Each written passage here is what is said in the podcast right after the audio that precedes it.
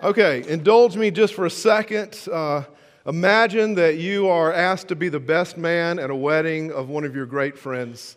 And you know that it's going to be part of your job at the rehearsal dinner to give a toast, to say a few words about the couple. And of course, you want to tell a few jokes, cleverly crafted jokes to kind of lighten the mood. And you want to talk about your hopes and your dreams for their future together. And all those words that you say are supposed to be about them. They're not about you. This is not your testimony about yourself, it's about them. But consider for a moment that you are a bad best man. You are a self interested jerk. And instead of taking on a humble, proper attitude during this, this rehearsal dinner, you go on and on about your great achievements and your lifelong goals and what an ambitious person you are and goodness knows, I've got a prestigious degree, much more so than this groom right here. I've got a fabulous job, and I'm a great looking guy. If anybody deserves this beautiful woman tomorrow, it's me and not this guy. Wouldn't go over too well, would it? Would it?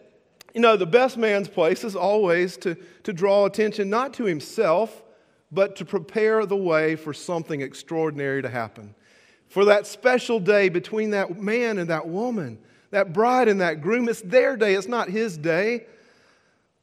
And he gets to play a minor role in proclaiming their future happiness. And I say that because that's what John does. There's a wedding today in John's Gospel in chapter 3. If you have your Bibles, turn there, and I'll, I'll show you what I'm talking about. We're in chapter 3, and it talks about Jesus being the bridegroom of the church. Verse 29 it's clear that Jesus is the bridegroom, and his, he washes his bride pure and clean by the blood of the Lamb that he sheds for them. We're the saints. We're the ones who are the bride of Jesus Christ, the bridegroom of the church. And it's clear in that same chapter 3 that John is taking the place of the best man, the best friend at the wedding.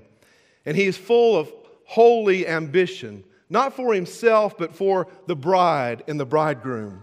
Look at verse 30.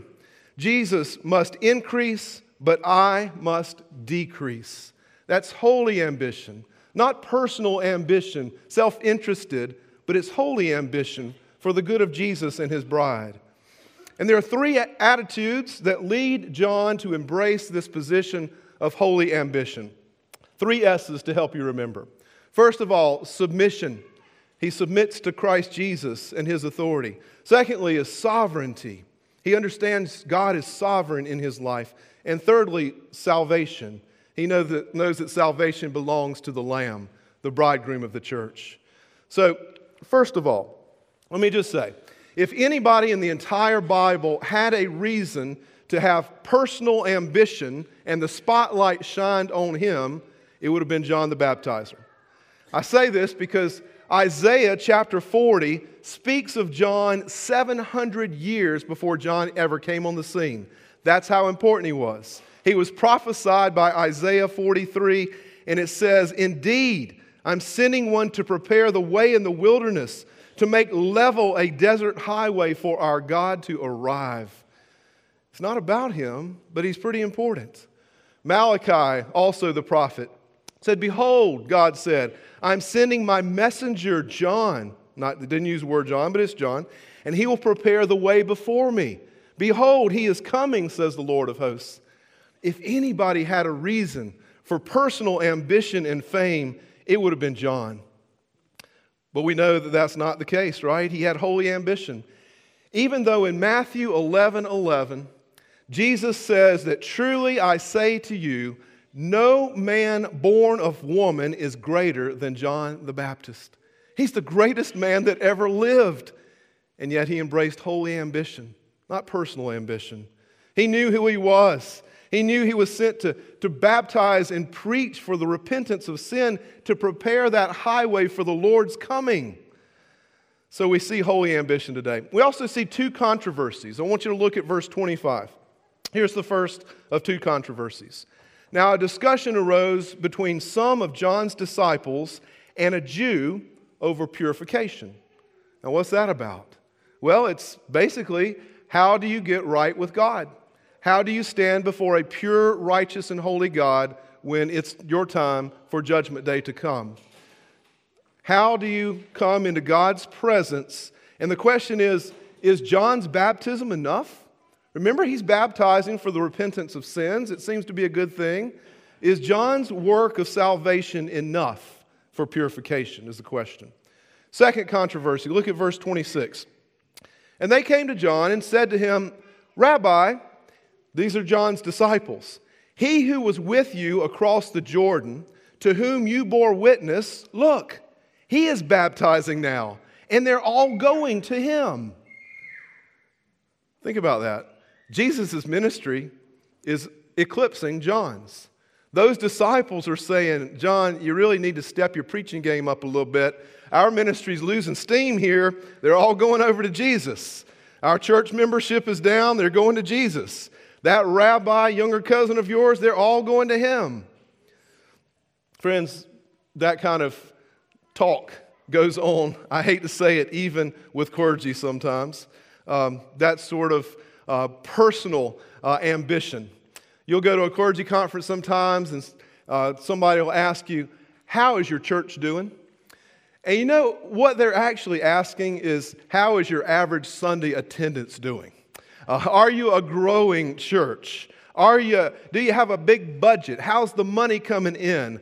Are you successful and influential? Are you ambitious for personal gain and making sure that you grow your church? Of course, we're not supposed to do that. But that's exactly what they're asking. This Rabbi Jesus, the one to whom you bore witness, he's taken all of our church members. You know, even St. Paul dealt with that. Don't you remember the personal ambition? In 1 Corinthians chapter 3, he says that jealousy and strife had come among the Corinthians. And he said, when you, Are you not of the flesh, of the flesh, of personal ambition, and behaving in a human way? When somebody in the congregation says, I follow Paul. Or another person in the congregation says, I follow Apollos. Are you not merely being human? Paul says. Are you not merely focusing on your flesh? He says, What then is Apollos? Who then is Paul? We're all just servants through whom you believed, and the Lord has assigned each of you to us. Apollos watered, God gave the growth. I planted, but God gave the growth holy ambition. Not personal ambition, holy ambition. Paul got it right. John gets it right today. John gets the fact that he is not to be center stage, that that's the place of Jesus. He is not the protagonist in the story. He's a minor character pointing to Jesus. He's just a, a backup singer. He's not singing lead, but he's calling people to listen to the voice of the Lamb of God who takes away the sins of the world. John, who wrote this gospel, was called John the Beloved. And he opened up his gospel in chapter 1 with these words There was a man sent from God whose name was John. He came as a witness to bear witness to the light, that all might believe through him. He was not the light, but he came to bear witness about the light, who is, of course, Jesus. The true light, Jesus, which gives light to everyone, was coming to the world. He was not the light he came to bear witness to the light.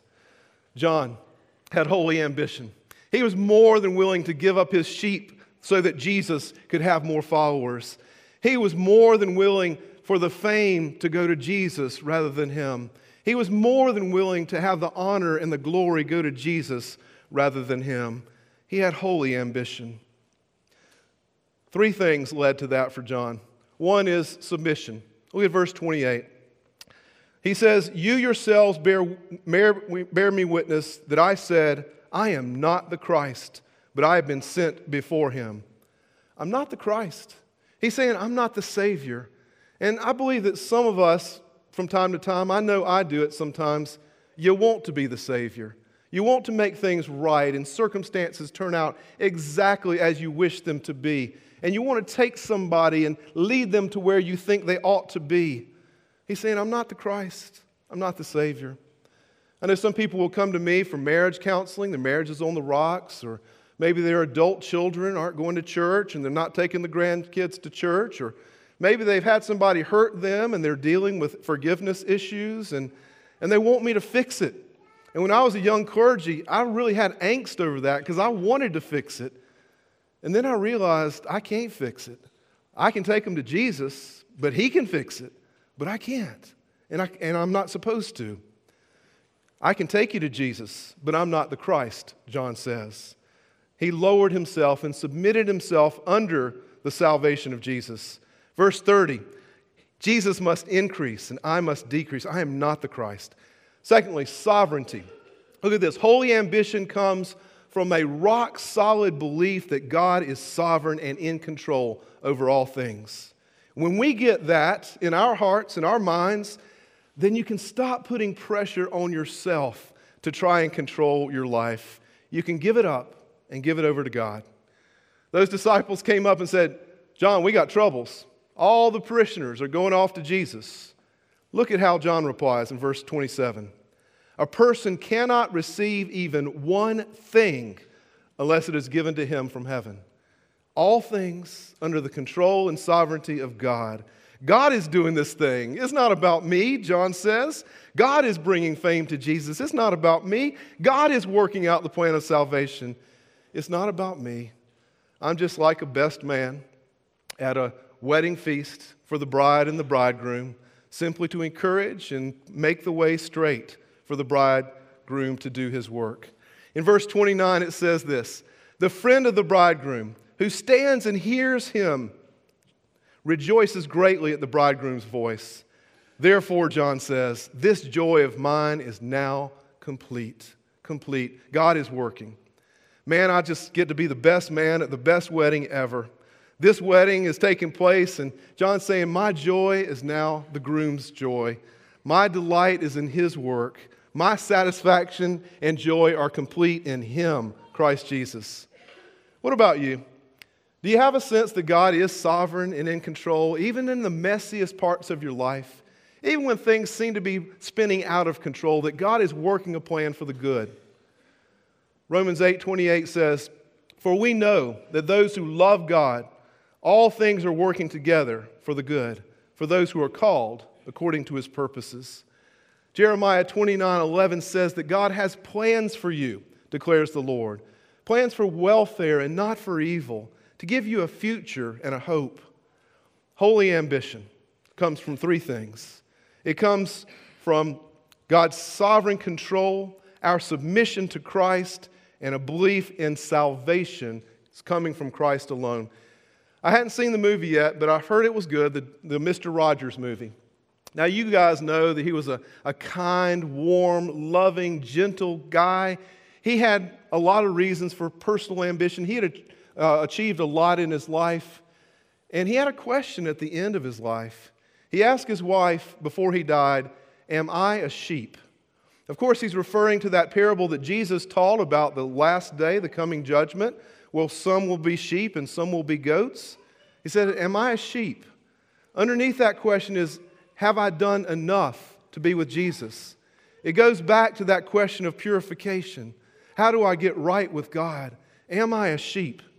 Verse 25, it says a discussion rose amongst John's disciples and the Jews over purification. John knew where it came from. John knew where righteousness comes from.